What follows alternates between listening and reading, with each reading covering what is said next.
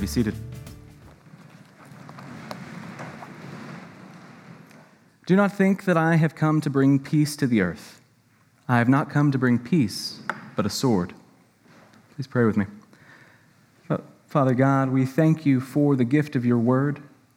We thank you for the gift of your Son. We pray that you would bless now the words of my mouth and the meditations of all of our hearts, that they would be acceptable and pleasing in your sight. For you alone are our strength and our Redeemer. Amen.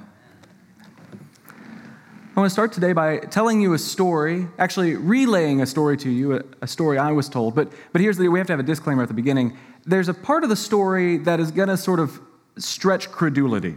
All right. All I can tell you is that the person that told me this story had photos that they show. What you do with that is completely up to you.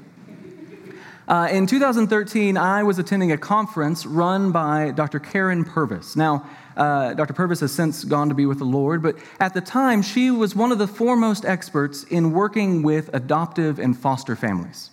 And so the conference was about how to come alongside those families, how to work with children that had had uh, that had come from hard places, that had experienced really high levels of stress, uh, really difficult circumstances. And so she told this story to talk about the way that stress disorganizes our world. Uh, she said that in her neighborhood, actually, there had been uh, one summer, there was a really tragic occurrence. Uh, there, uh, there was a police confrontation in the neighborhood that had ended in uh, arson and a home being burned down, and it, it lasted for hours and hours and hours. And she said that for the whole day, there, were, there was, of course, the, the police uh, cars were there, the fire trucks were there, the ambulances. She said that for hours and hours there were blaring sirens, lights flashing, then the, the smoke and the fire, people on loudspeakers giving orders. It was incredibly stressful. And she said that within a year of that event, all of the houses on that neighborhood had gone up for sale. That it was just untenable. They had blocked off the streets. People couldn't stay and be at peace in that environment. And so everyone had, had had to leave. But, and here's one of the pieces that sort of stretches credulity. She said the other weird thing was that it also affected the way that the animals behaved in the neighborhood. Again, you have loud lights and sirens, I mean, loud, loud sirens and bright lights um, for hours on end. She said that she had these, uh, she didn't say what they were, maybe barn swallows or wrens, uh, that would make nests in the corner of her uh, doorframe. And she said for years she had watched them, they had laid eggs, she had watched the eggs hatch and then nurture the young and then go on. And they made these little compact nests that were designed to hold eggs. She said after this event, the nests became, it became disorganized and disarrayed. That, and she showed pictures of what they had looked like, and then she showed pictures of these monstrosities with sticks just sticking out every odd way. And the thing was that the sticks, the nest was no longer capable even of supporting its function. It was no longer capable of supporting life. And so she'd come out in the mornings and there would just be shattered eggs on the floor that she'd have to clean up. And she said, One day, I said to the, to the birds, We can't do this anymore. This, this isn't going to work. She said, I came out with a, with a broom and a garbage bag and uh, a hose, and I cleaned it off. I, I knocked it off of the, off the door frame. I, I used the hose to clean the area up, and I told the birds, I said, We cannot go on. We have to start again. And here's the thing she said that after she did that, the whole time the birds are just shrieking at her. I mean, just squawking, complain. I mean, you know, what are you doing? After she did that, the birds came back and over time rebuilt their nest the way that birds ought to build nests. So she had a picture of this newly formed nest with eggs. Now, I, am not asking you to believe the story. All right, it, you may think this is, this is a little bit of a stretch. Your birds respond to therapy now. Well, maybe, I don't know. but as I was reading our gospel text, I was reminded of Dr. Purvis's story because in both instances, there is a chaos that has to be dismantled. And that deconstruction can feel violent and bewildering. Christ in our passage today is seeking to deliver us from three and I want you to hear me say three good things. Things that are good in their proper order, but three good things which can become come between us and the gospel. Three good things that be, can become rival and ultimately self destructive gods the love of peace, the love of family, and the love of the self, the love of life. What we're going to see is that for each of these, Christ, in dismantling them, opens up the possibility for us of finding them in the kingdom of God. So, first, peace. On its face, this is a truly bewildering and confusing passage, right? It's a confusing teaching. Think about how the disciples must have felt. You have uh, Christ, the Prince of Peace, right? That's what we call him. That's one of his, his titles, right? He's the Prince of Peace. Says, when you go out to tell people about me, don't tell them that I've come to bring peace, because I haven't. I've not come to bring peace to the world, but a sword. You know, the disciples have got to be scratching their heads. What, what is going on? Here they are, preparing to be sent out on the mission field, and Jesus is giving them some final instructions before they go to proclaim the kingdom. And just a few verses ago, Jesus has instructed them about peace. He said, When you go somewhere, as you enter the house, greet it, and if the house is worthy, let your peace come upon it. And what's more, who can forget that that striking teaching from just a few chapters earlier, where Jesus, speaking to a people that are occupied by a pagan and brutal opposing force, says, You know, the people who are really receiving the blessing of God are the peacemakers. Those are the children of their Father. But here's Jesus, the actual Son of the Father, now rebuking those who say he came to bring peace. It gets, I think it's confusing in the moment. It gets more confusing as we back up and look at the scope of Scripture. Think about all the prophecies that the Messiah is going to come and bring shalom to the world. He's going to come and bring peace. Think about the apostles writing in the New Testament, expounding upon what it means to follow Christ. And what do they say characterizes the person whose life is filled with the Spirit? Love, joy, peace, patience. The, the sword isn't in there, right? So, what's going on here? Is, is the Word of God incoherent? Is this teaching perhaps putting Jesus at odds with other portions of Scripture? Not, not at all, right? Jesus, in this teaching, is reordering their values. He's reordering this good thing and putting it back into its proper place. He's drawing actually on the testimony of Scripture and challenging them to understand peace not as the God of the kingdom, but peace as an attribute of the kingdom of God. Let me show you what, what I mean when I say that Jesus is drawing on Scripture. He's actually quoting one of the prophets here. Uh, this line comes from the prophet Micah. Micah, like nearly all the prophets, was sent to an Israel so thoroughly disordered, so thoroughly in rebellion to God, that they were destroying themselves from the inside out. And the whole while that they're doing that, you have these false prophets of God that are saying, Peace, peace.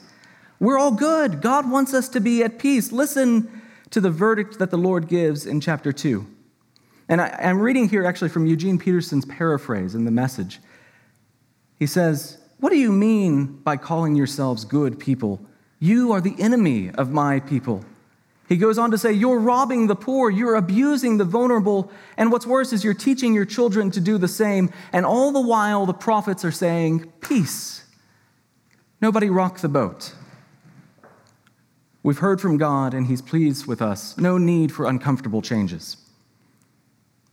So here comes Micah with an actual word from the Lord. This is in chapter 7, and he says, the day of your watchmen of your punishment has come. Now their confusion is at hand. Put no trust in a neighbor and have no confidence in a friend. Guard the doors of your mouth from her who lies in your arms. For the son treats the father with contempt. The daughter rises up against her mother, the daughter in law against her mother in law. A man's enemies are the men of his own house. But as for me, I will look to the Lord. I will wait for the God of my salvation my God will hear me. So we fast forward 700 years, right? And here's Jesus, and he's taking this passage and he's reapplying it to himself. I have not come to bring peace but a sword. I have come to set a man against his father, a daughter against her mother, a daughter in law against her mother in law, and a person's enemies will be those of his own household.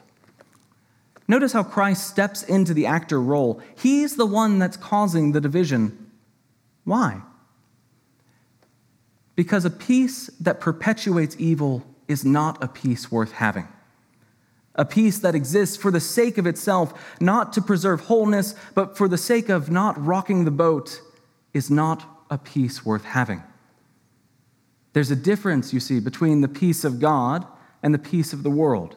The peace of the world says we've all got to play the game, don't rock the boat, right? Sure, there's corruption. Sure, people are getting hurt. Sure, it's a lie, but that's what it takes to make the world go round. You don't want to be awkward or uncomfortable, do you? Just keep in line. The peace of the world offers a kind of codependency, a misshapen peace negotiated at the price of living with a lie, of living with violence and deceit. And Christ says, if you're going to be my disciple, you have to reject that peace. You have to accept that even the good of peace cannot be a God unto itself. Is there peace in the kingdom of God? Absolutely. But it's a peace that comes from the love of the Father, not a peace that sacrifices everything else for its own preservation. Christ wants them to receive the peace of the kingdom, but to do that, he has to unseat the peace of the world. But Christ isn't, he doesn't stop there. He's not done reordering, reordering their lives as he penetrates deeper and deeper into the soul of man. He moves from this sort of external reality, right? This kind of sociological or political peace to something much, much more intimate. Instead of talking about peace, he begins to talk about the home. He says, Whoever loves father or mother more than me is not worthy of me. Whoever loves son or daughter more than me is not worthy of me. Now, this is, this is an uncomfortable teaching, right? If you look at your bulletin under my name, uh, this is a weird one for the marriage and family minister to, to be talking about. We don't do this one on Mother's Day, by the way, for good reason. I don't think I'll, any of you will be surprised if I say that I am a big fan of, man, of families. And what's more, God seems to be a big fan of families too. The first divine intervention in the scripture is the creation of the family. It, he says, It's not good for man to be alone. Let us make a helper fit for him. We're going we're to come back to that in a moment, by the way. Of the Ten Commandments, three of them are explicitly about the family honor your father and mother, do not commit adultery, do not covet your neighbor's wife or his ox, or you know, some other things. But three of them directly mention the family. And yet, here is Christ warning us that the family can become its own barrier to the kingdom of heaven that even the family cannot be allowed to set up a rival throne in the kingdom of God. I think the danger for us here lies in two ways. First, the family, for, for many Christians throughout time and around the world, can literally become a barrier to the kingdom. You know, I was, I was talking with someone a while back who had done missions in, in Southeast Asia, and he was saying if a child converts there in the, the country that he was in, in the culture he was in, the family goes into a kind of public mourning. I said, Why? He said, Because their whole self conception is that the functioning of the family depends upon the appeasement and worship of the ancestors. And the child is breaking that chain. There, there won't be any more taking care of the ancestors, which means the family will fall apart. Can you hear the idol in there? You're tearing our family apart by following this new religion. This thing that is good and God made has now become an object of worship. Now, those ritual practices are less common maybe in our own context, but we have our own kinds of disorder here. I think here in the South, as long as you're not too religious, right? As long as you keep things in proportion, then a little religion is fine, right? You're not going to get that level of opposition. It's good for the kids, after all. Uh, I'm reminded of a study I read a few years back. They had gone and interviewed hundreds of parents around the country, and they had asked them, hey, why do you take your kids to services on Sunday? The answer is fascinating. The, the most common reason, I don't know if y'all know this, the, the most common reason was, oh, because it teaches them how to be good people. It teaches them how to have good morals. Well, it's no wonder then that there's a staggering decline in family religious participation when the children hit about 13. Why? Well, because they've already learned how to be good people. And now, if other things come up, that's all right. You know what? We, we also want to sort of have them be exposed to sports and to, you know, whatever. They've learned the lesson, we can go on.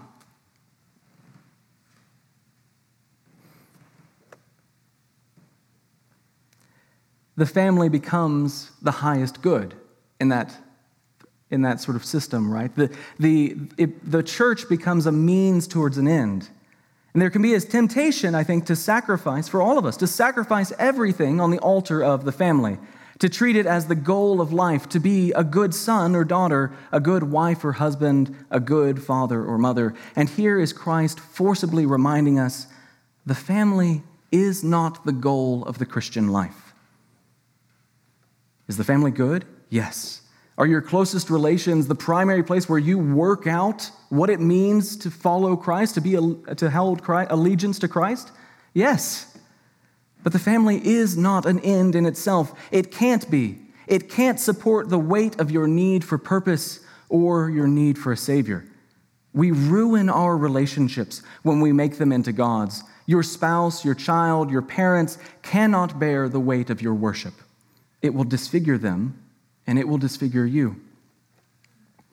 By the way, I, I, mentioned Genesis 2 a moment ago. I, I hope you'll allow me just a moment, maybe as a sort of professional privilege, to talk about Genesis 2 for half a second. Because I want to I wanna clarify something about theology of the family. What is the good of the family? If we're taking all, the family off the altar, I want to talk about where it fits rightly. Here's the deal the whole of, crea- the, whole of the creation of the family is an act of divine prophecy. God is teaching us something in the creation of the family. The language God uses, let us make a helper fit for him, it, which effectively means someone who can provide for his salvation. He said things are not good. Who's going to make it good? Who's going to save him? That language in Scripture does not ultimately come to rest on the woman. The person who takes that language over and over again throughout Scripture as an attribute, who is the helper fit for man, is God. God is the helper who can save. God, highlighting the problem in Genesis, is forecasting an issue which is only ultimately resolved in Him. The whole picture of marriage, of the family, Paul tells us, is not a destination but a signpost which points us toward Christ and the church. It is Christ alone who can bear the weight of our worship. It is in Christ alone that our desires for relationship finally find their home. And this, by the way, is why a person doesn't have to be married in the church. I don't know if you ever think about that, but in Jesus' day, that completely unheard of as a sort of life vocation, right? It's not that everyone was married, but if you weren't married, that was a tragedy, right? The, uh, in, in Judaism of his time, the first commandment was to get married. But Christ tells us that for a variety of reasons, his people, the children of the kingdom, may find themselves living a life of singleness for this reason or for that reason, because of calling, because of circumstance. He lays out a few different reasons. But he says this is an option. And furthermore, that this does not make them secondary members of the kingdom. Why? Because marriage is not the goal. There's a need for the church to cherish those who are not married because their manner of life also is a testimony to us. A testimony to us that our need for relationship is ultimately and only satisfied in Christ. As St. Augustine said, God made us for himself, and our hearts are restless until they find their rest in him. And then finally, whoever does not take his cross and follow me is not worthy of me, in verse 38. Christ comes to the most intimate of our false gods. He's talked about peace in the world, he's talked about our relationships, but now he comes to the very core of our being, the one that each of us holds at the secret uh, center of our heart, the love of self. And by the way, the metaphor here about the cross, right? We all understand that this means death, right? And, and I think we all understand that it means not just death, but an ignoble death, a humiliating and wretched death. But in this context, it has another meaning as well it means failure. You see, the disciples believe they're preparing for a rebellion. The Messiah has come, he's gathering his people, he's gathering an army, right? They're being sent forth as a kind of vanguard to gather support before they all march on Jerusalem. What does this sound like? It sounds like a Crispin's Day speech, right? He's giving them a sort of a pep talk before he sends them out. We few, we happy few, we band of brothers, right? But then, right where we think he's going to say, let go of your attachments, unite yourself to me, and, and take up your swords. He says, Take up the sign of your own destruction. The cross was the empire's weapon, the very enemies that any self respecting Jew was hoping to oppose. And in perhaps the most famous challenge to the Roman Empire to date, the, the slave revolt of Spartacus, which was about 100 years before Christ, do you know what Rome did with, with the rebels? They lined the streets of the highways of the empire with their bodies on crosses. Jesus says, Gather the troops, unite yourself to me, and then take up the sign of your destruction and follow me. Here's the point it will not do to sacrifice everything else for the kingdom your peace, your family, your livelihood, but to sacrifice all of that, but then to hold on to your own expectations of greatness and self fulfillment. And this is hard to do, this challenge in the Christian life. This is such a challenge for us. I, I want to submit my life to Christ. I want to be useful to the kingdom. I want to know that there's going to be a return on the investment. I find again and again when I am frustrated with my vocation, whether it be as a priest or as a father or as a Christian in the world, I'm frustrated because I'm trying to hold on to the outcomes. I have a dream that Christ will use me in a particular way, and the moment He takes that particular way out of my hands, the moment he bids me to sacrifice myself for what appears to me to be a futile purpose, all of my resolve is undone. I realize in that moment that I have been using Christ as a means to an end. And Christ is here warning his disciples, warning them at the very beginning it can't be about that. You can only have one master. Peace, family, life, and every good thing cannot be your end. Their only right place is within the kingdom.